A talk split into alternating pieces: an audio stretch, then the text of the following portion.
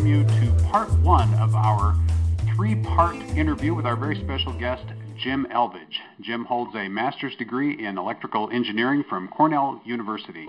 He's applied his training in the high tech world as a leader in technology and enterprise management, including many years in executive roles for various companies entrepreneurial ventures, and leadership consulting. Outside the world of high tech, Jim has years of experience as a science researcher keeping pace with the latest developments in such fields as quantum physics, cosmology, artificial intelligence, nanotechnology, and metaphysical anomalies. This unique knowledge base provided the foundation for his 2008 book, The Universe Solved, which presented evidence that our reality may be under programmed control. His research and theory has continued beyond the simulation hypothesis and incorporated powerful ideas around consciousness, cultural synchronicities, quantum anomalies, and a true scientific foundation for digital consciousness theory, which is what we're going to be talking with you about tonight. I should also add that Jim is a good friend of this show. He's a co author of our book, Visions for a World Transformed, and we're going to be talking about his new book tonight, Digital Consciousness. Jim, welcome to the World Transformed. Oh, thank you very much, Phil. Uh, it was great to be uh, on with you again on the World Transformed. Uh, we go back a long way. We've had uh, quite a few shows together, so it's uh, always great to talk to you.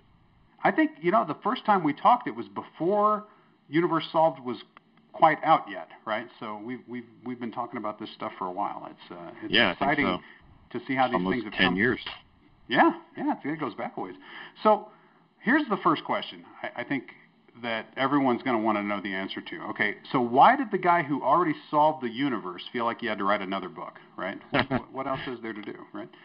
Yeah, great question. I mean, to be honest, the the titles of the books uh, aren't you know exactly representative of the book. The universe solved doesn't really solve everything. It's a great title though, um, and it was uh, you know the first book was basically, I think, kind of a novel at the time because although there were some other people thinking about the same kinds of things, um, but it was more about the evidence supporting the idea that we are living in a, a digital simulation of some sort. Um, we can talk about what that word means in a, in a bit. Um, and it didn't go much beyond that in terms of uh, you know how does it work, uh, what's behind it, things like that. I was pretty much agnostic about all those things. But now, 10 years later, a lot of people have kind of jumped on that simulation bandwagon. Scientists and uh, you know media people, Elon Musk, others. Uh, you know, you read articles about this kind of thing all the time, and the thinking is actually gone a little bit further, a little bit deeper. You know, the basic ideas are the same However, um, in this book, what I've done is really tried to make more of a scientific argument for it. Um, you know, and that the purpose of that is you know, there are a lot of people on the fence about these kinds of things, and you know, I'd like to give them something to really think about and to think, okay, you know, it it makes sense when you look at it from a you know scientific methodology standpoint. Um, you know, it may uh, be a little bit more impactful that way. In addition, I created a, a visual model of how it all works. And so every one of the anomalies we talk about, um, any one of the you know different areas that this explains, can be shown in a visual model in the, in the book. So it makes it a lot easier for people to understand.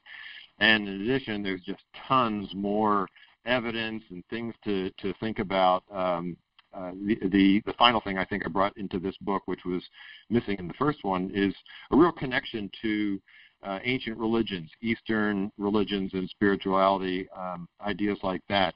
And it's it's it's important because these things don't come out of nowhere. They're not not just made up, and the fact that they're very much aligned with what we'd be talking about tonight is surprising in a way, um, but it's also you know more impactful, I think, as uh, as evidence for you know the the, the truth of this kind of uh, theory for sure. Well, I, I enjoyed the book immensely, and I would just, in response to what you said about the, the, the process of putting it together, I noticed that there is there's a heavy scientific component, as there was in the first book, as there was in the Universe Solved, setting up kind of the, the science of it. A lot of physics in there, and I was reading your book at the same time. Coincidentally, I happened to be reading Our Mathematical Universe by Max Tegmark So uh, mm-hmm. it's interesting. There's some kind of dialogue between those two, and we'll get into that a little bit uh, down the road. I know there's some distinct differences as well. I realize that there are, but uh, some some interesting uh, common common threads there. And some other books I've been reading about physics lately. Um, you basically you lay it out, right? You you tell about what's going on in science, and then what it really implies, and then what it really implies. We end up in this very different kind of book about spirituality and about the meaning of life, and also uh, about things like UFOs and stuff like that. So it's uh, it's tremendously entertaining, but at the same time, really covering an awful lot of ground, isn't it? Yeah, it definitely is. And and I read that book by Max Tegmark. Also, um, I like Max, Max Tegmark. You know, he was uh, one of the guys that did some, you know, great thinking about parallel realities and parallel universes, um, sort of different dimensions of that uh, idea. Uh, so uh, he was one who made the point that we've never measured anything to an accuracy below, I think, 10 to the minus 16th meters or uh, that many orders of magnitude. So, you know, when people argue that the world is continuous versus digital, they, they really can't make that argument because we haven't measured anything down below that level. There's really no evidence at all for a continuous reality, and and he uh, he's also, I think, in support of that idea a lot of scientists. Awesome. Yep. You have just anticipated my first actual substantive question because what I, what I thought we would do here is I wanted to set out this first show. I thought we'd talk a little bit about the kind of the scientific case for whether we live in a simulation or not. And my actual, my first question, I, I was just looking at it here, is is the universe continuous or discrete? And here you are answering the question already before I even asked it. So, what, what does that tell you, huh? Right there, something weird going on. Great minds. Yes. Okay, so uh, shall I go ahead with that? Yes, I'm sorry. I, I, I'm sorry to interrupt. I was just so excited. It's like, hey, he's answering the question before I even get a chance to ask it. So, yeah, so no, we live no in problem. a discrete universe. Is that? I mean, that's that's what the that's what the evidence seems to indicate. Yeah, and and uh, it may sound odd, but you know, when you think about it, why not? Uh, it, I mean, the ancient Greeks thought we lived in a discrete universe. They, you know, they coined the term atoms. You know, everything was uh, discrete from an atomic standpoint. Um, and uh, there were philosophers, I think Plato believed in it. Um, you know, so did Zeno. You've heard of Zeno's paradox, even thinking about time being discrete. So it's not a new concept at all. Um, but you know, as we look at things macroscopically, it obviously it doesn't look discrete. You know, you see flowing water, you see, you know, things that have texture and so forth, and it feels continuous. But you know, then the question is how far down do you need to go before you determine that things are discrete at all? And you know, quantum mechanics certainly uh, you know changed the way people thought about that because the idea of uh, energy coming in you know units uh, of uh, quanta uh, related to uh, you know Planck units and things like that um, that was uh, that was new. That's only 100 years old. So there was some real evidence that deep down things are quantized, and it doesn't necessarily mean that they are. I mean, if you look at an analogy, I, I've often used this analogy like um, a rock dropping in water. You see um, discrete waves coming out, but those waves underneath, what's what's functioning in those waves is a continuous flow of water. But that water is made of atoms, which are discrete units. But those atoms may be fields, you know, created by, uh, you know, the, the electromagnetic forces and so forth. And those could be continuous. But deeper down, if those fields are based on particles, say strings or, you know, even subatomic particles down, you know, when you talk about that, then that could be discrete. And you keep on going, you know, if, at some point there's there's an answer there. And it's my belief that w- uh, when you go deep enough, there really isn't any substance. That it's really just information, and um, that that you know would basically say it's a digital uh, discrete world based on information. Um, on the side of whether it's continuous or not, there's no data. There's nothing that that uh, supports that other than the fact that at a macroscopic level it looks like that. Um, but then again, the Earth looks flat when you're walking around too. It doesn't look round until you're in outer space. So, you know, our perception of things depends on the scale that we're looking at, and to make some assertion about the Earth being con- or the, about reality being continuous based on a macroscopic view of it um, is is false. You can't do that. So then you ask the question, okay, well, there's no evidence that the uh, reality is continuous, is there evidence that it's digital? And you know, I mentioned the one thing, you know, the quanta of uh, of, of, energy, uh, you know, things at in quantum mechanics appear to move and you know be in uh, uh discrete quanta um, of these units. Uh, that's one thing, but you could also uh, look at um, you know the lack of evidence for things that are moving at a smaller um, you know level than that. So, for example, if we had continuous reality, that means that we have essentially infinite resolution of our space and our time. If we had infinite resolution, that means that there's something in there, there's some structure to it at an infinitely small level. Well, when there's something at an infinitely small level, then the inverse of that is infinitely large. Uh, things that move have an inverse, you know, an inverse to a wavelength is a frequency. So the frequency, if if, if we had, uh, you know, a very um, infinitely resolvable reality, then we should see evidence of frequencies above one divided by the Planck length, for example. But we don't. Um, Hawking radiation dies out at the Planck length, at one over the Planck length. Um, so that's just one example of something that shows that there isn't something that relates to a um, a resolution, you know, below the Planck level. That kind of implies there's something discrete there. Right. One other example. Oh, go ahead. Uh, sorry, Phil. Uh, just one one other example I'll throw out from the the field of uh, physics is the idea of spin values on particles. Spin values are always discrete. A particle either has, um, you know, an in, integral unit, one, two, or minus one, something like that, or it has units of a half a half or minus a half or, or three halves, something like that. There's never anything in between. So when there's a nuclear interaction, um, the the spins of particles may flip from plus one half to minus one half, but they don't go through all of the other values to get down to the minus one half. They go immediately, instantly from plus one half to minus one half. And nothing in a continuous world works that way. Um, so that kind of in, implies that spin values are discrete, and if spin values are discrete, then you know the the uh, the underlying reality is probably discrete. Absolutely. Well, I, I was just going to say to sum it up for people who maybe aren't familiar with all the physics, what we're talking about here. The basic idea is I think most people are familiar with the idea that matter is discrete. Ultimately, you, you, can only break it down so far, right? You can take a mm-hmm. any object in front of you. If you keep cutting it in half, cutting it in half, and cutting it in half, eventually you get down to something called an atom, which it can be broken down into into smaller parts. But but the thing itself, uh, ultimately, you hit a place where it's just a a fundamental chunk, whatever that is, right? Whatever that is, there's there's something at the bottom, right? right. Beyond which you can go no smaller, and ultimately what physics is telling us is that's true about everything, right? It's not just physical stuff, but it's true about it's true about space and time itself, right? That the universe itself seems to be ultimately discrete. It, it, ultimately, it's it's made up of small bits of something, and the analogy of bits is to, to a digital system, right? That it's uh, ultimate, like pixels, finally, right? Is is kind exactly, of what you get yeah. down to that, that we live in a kind of a pixelated universe. Yeah, exactly. Um, it's pixelated in time and in space.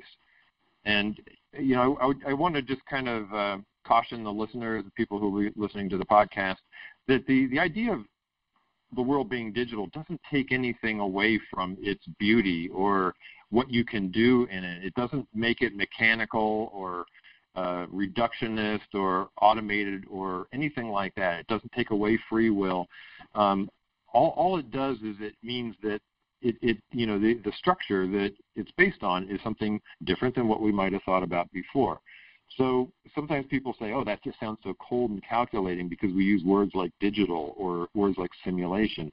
Um, you know, unfortunately, we don't really have a good lexicon for this philosophy, for digital philosophy. We use words that are already kind of loaded in people's minds. Words like digital, when I hear that, I think about you know bits in a computer, and it and it feels very cold and calculating.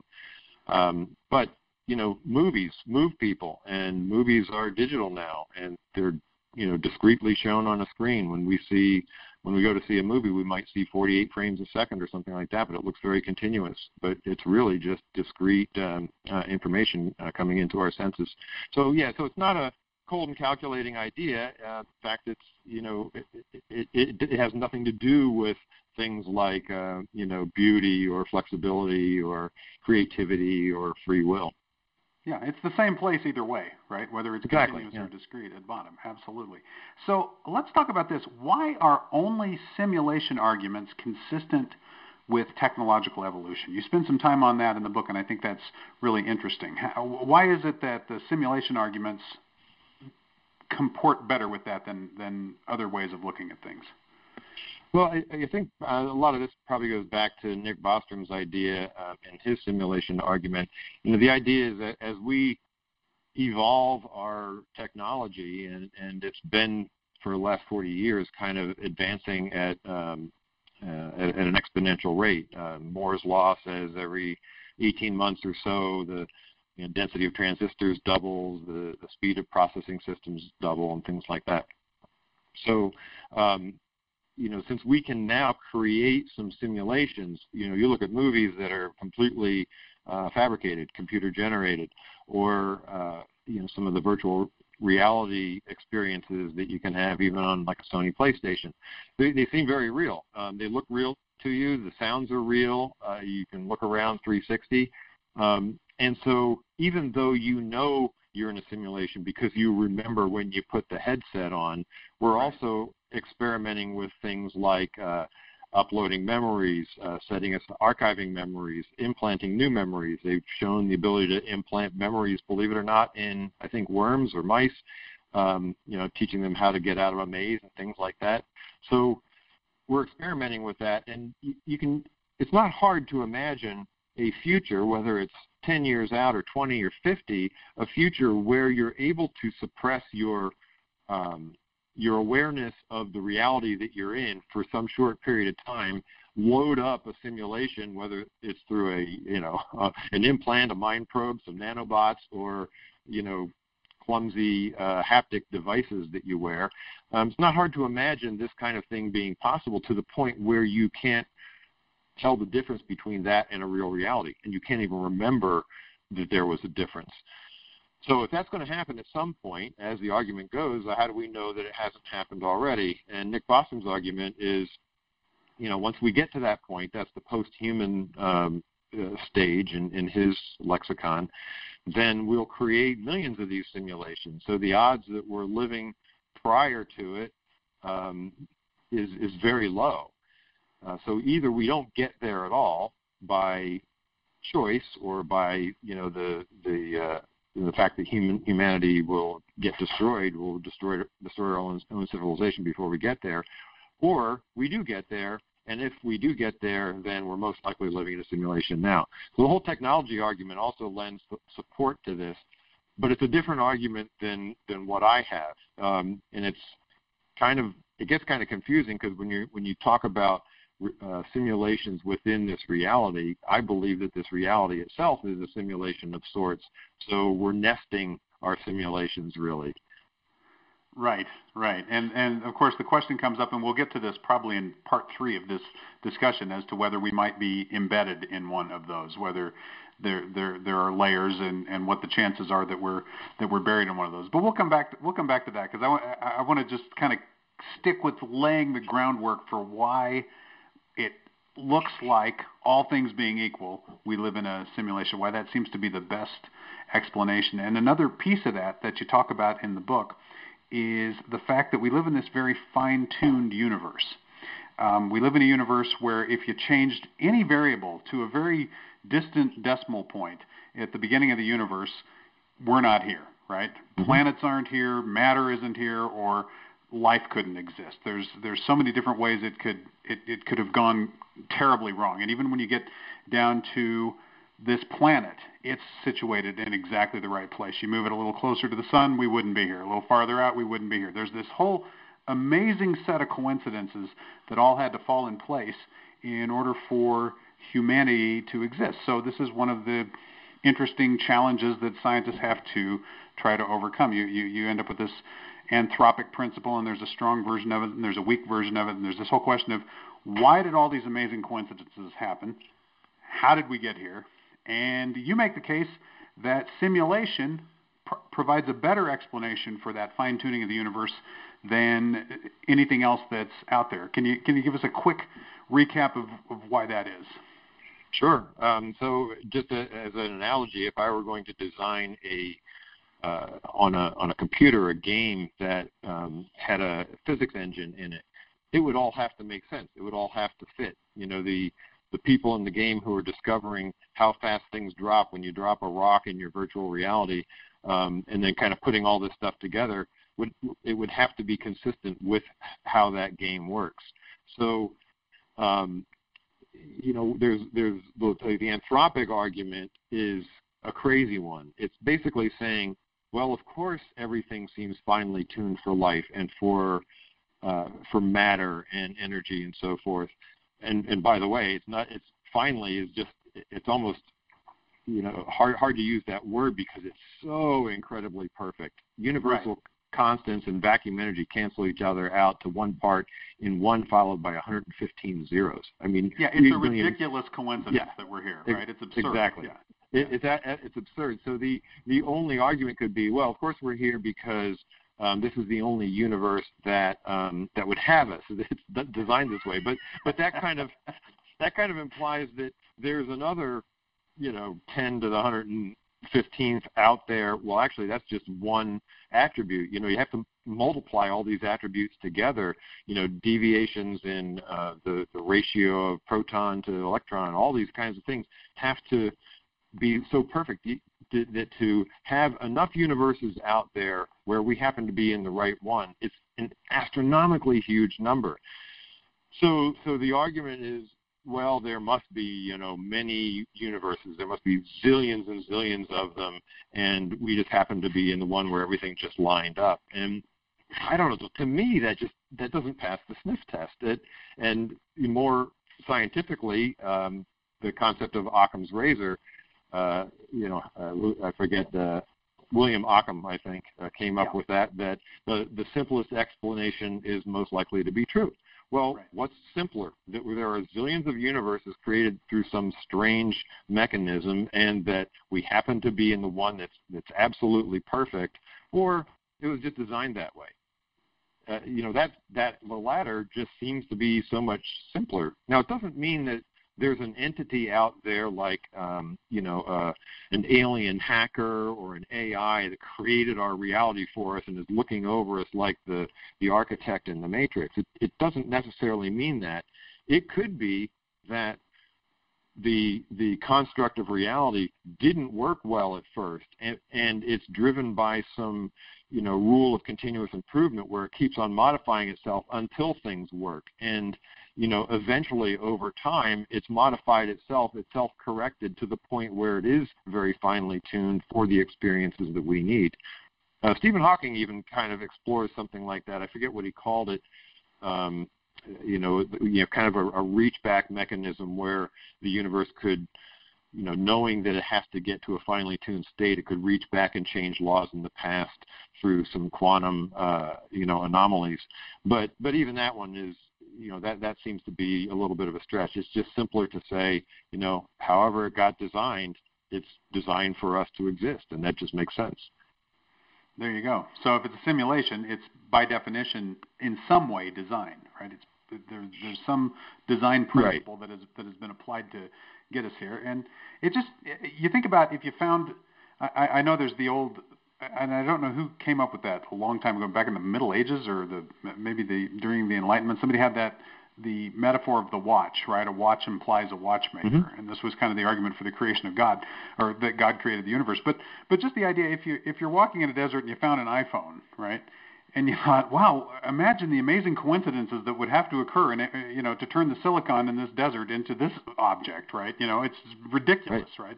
It, it makes a lot more sense to say there was some process, there was some design that that was implemented that that enabled this this amazing thing to to come into being. It just it it, it makes an awful lot of sense. Well, another idea that comes up in the book, and you alluded to it earlier, is this notion that matter is composed mostly of information. So we were talking before about things being discrete versus continuous, and discrete implies that you can break things down into into pieces. But as you said earlier, maybe there are no pieces at the bottom, right? That ultimately mm-hmm. it's it's just information. So what is what is trending? What's happening in science that's leading scientists to believe that maybe matter is just information, maybe everything is just information?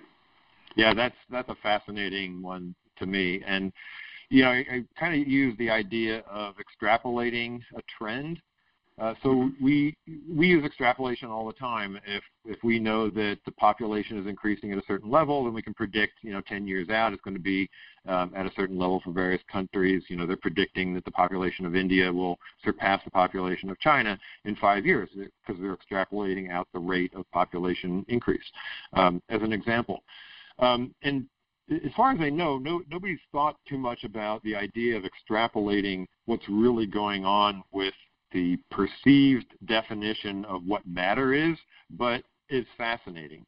If you turn the clock back a couple hundred years, even even I'd say uh, late 1800s, the prevailing view of matter was still what the ancient Greeks had, which is, you know, we have these little billiard balls of atoms, which are hard, solid things, right. and yeah, and, and everything is composed of those. So like it's like a universe made of ball bearings or Lego blocks or something like exactly. that. Exactly. Right? Yeah, and they all respond according to some rules, and we just haven't worked out all the rules yet.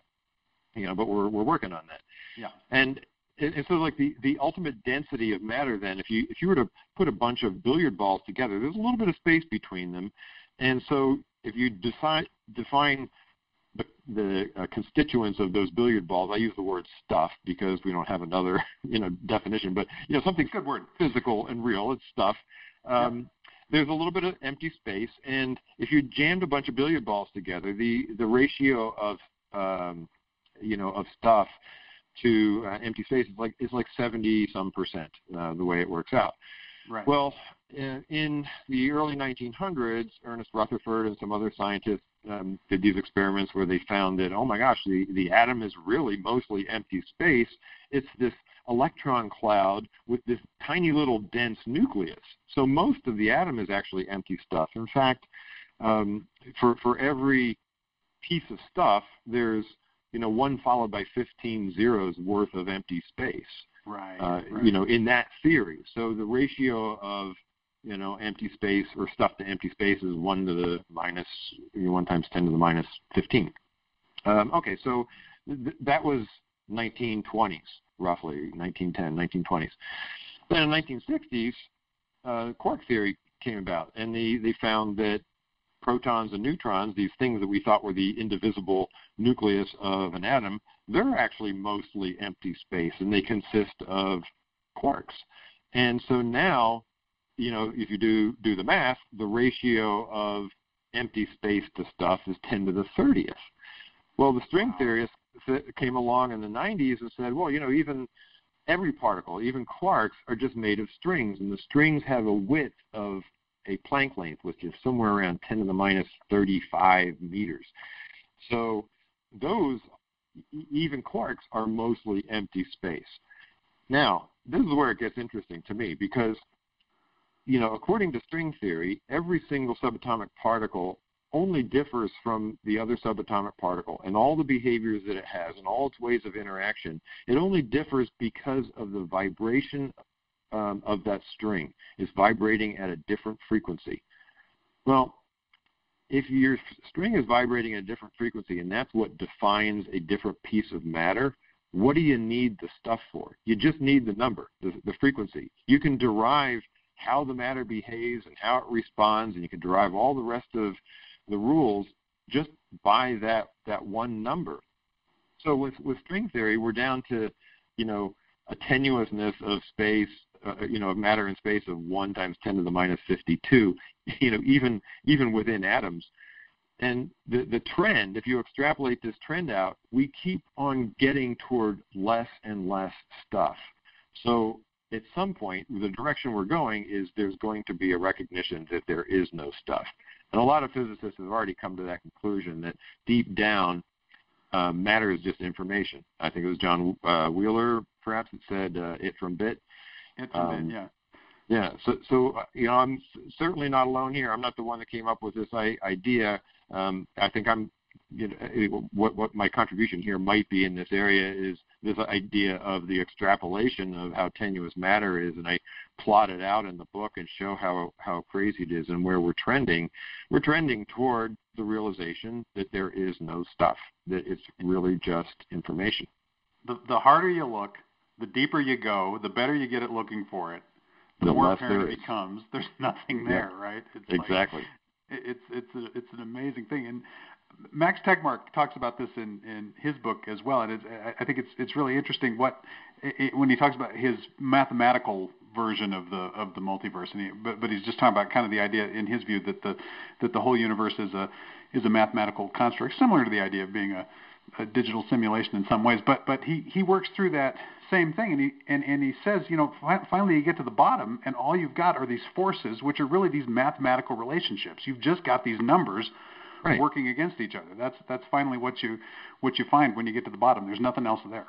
Exactly, and you know, uh, Phil, when you when you think about it, I mean, this is where it gets into consciousness too. We we think there's stuff because we feel it. You know, right. when we knock on a door, we feel something hard, but there is no molecules in our knuckles that are touching the molecules in the door. All it is is the force, the electromagnetic force between the molecules in the knuckles and the molecules in the door that are impacting us and giving our nerves the sensation that there's something there. So we don't ever really feel stuff anyway. And if you think about what we perceive, how we collect information, it's all subjective and it's all based on our consciousness. Um, you know, collecting information through our, our various sensory, uh, you know, organs that you know give us some sensation of stuff, but there really isn't anything. There's nothing. Finally, there's nothing there. It's yeah, sensations and, ultimately are going to be numbers too, right? It's ultimately sure. going to be that's information too. Finally. Yeah, and and you know what? The the there are so many like amazing physicists. I mean, the people who you know Nobel laureates, people who really thought out of the box. They they struggled with a lot of the same ideas. For example, Max Planck he he said, mm-hmm. "I regard consciousness as fundamental. I regard matter as derivative from consciousness." Max Planck said that. Albert Einstein said, "Reality is merely an illusion, albeit a very persistent one." and and, and Niels Bohr said, everything we call real is made of things that cannot be regarded as real. I mean, these guys who were, you know, ex- experimental physicists and this stuff, they were coming to the same idea. Really, they just couldn't. I don't think they could put it together. I think you know, one of the advantages that, that I've got and other people have here is, you know, two. One is, you know, media has made this more acceptable. Movies like right. The Matrix got people thinking about it. Um, computers, the, living in a computer world, and you realize what you can do with a computer has gotten us thinking about how how you know it seems to model reality very well. So we we do have that advantage. And the other advantage, uh, kind of a non-scientist has, is scientist is a a person who has a very deep set of knowledge about a specific thing. But to be able to kind of connect dots and see bigger pictures, maybe not so much. I mean, some of them are really good at that, but but others um, get so wrapped up in their niche that it's hard to see the bigger picture. And and I, I think when you kind of step back and look at you know what explains some of the things that are going on in the world, what explains this and that. Um, it actually all kind of falls together like a jigsaw puzzle, you know, if you take the simulation model. One of the interesting ideas that jumped out at me as I was reading this, and I think we actually talked about this a little bit last time you were on the show, is this notion if ultimately it is all information, if, if it is just math down there at, at some level, then we're actually finding examples of where math equations seem to be mm-hmm. driving reality itself. Can you talk a little bit about that? Sure. Yeah, that's a good one. Even if we did talk about it before, it's a, a good thing to come back to. Um, there are uh, experiments that show that that equations appear to create reality, and and the one example uh, that I'll use is um, Maxwell's equations. So you, you remember uh, back in you know high school math days, you know if you took a square root of something, the square what's the square square root of nine? It's three, but it's also negative three. but in some cases you throw out the negative three. So, for example, if you were saying, um, you know, I have a uh, a square that is nine square feet in area, how long is the side? Uh, well, the solution to that is to take the square root of 9, and you get two solutions. You either get 3 or minus 3. But it doesn't make sense to say the length of a side of a square is minus 3 meters right. or whatever. So you, you throw that number out.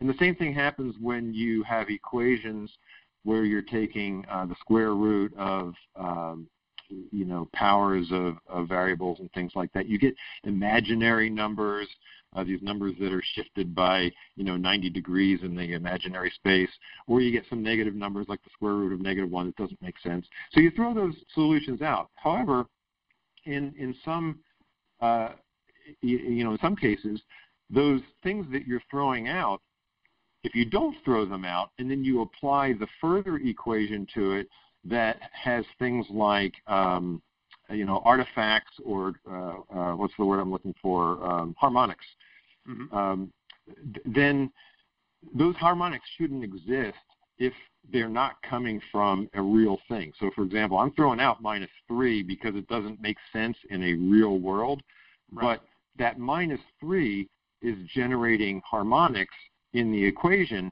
that are observable in the real world. So it doesn't it doesn't follow. You see what I'm saying? You know, it's almost like the the the equations are creating reality in that case as opposed to the other way around. Right. Um, right. Another example was uh, James Gates, physicist James Gates, discovered um, what looked like error correction codes in the uh, the, the, laws of uh, string theory.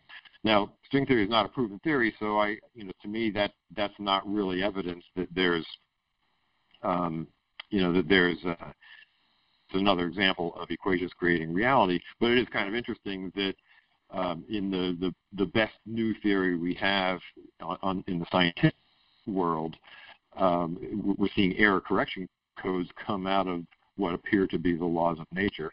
Um, that doesn't make a whole lot of sense unless there's a you know big uh, digital system uh, going on.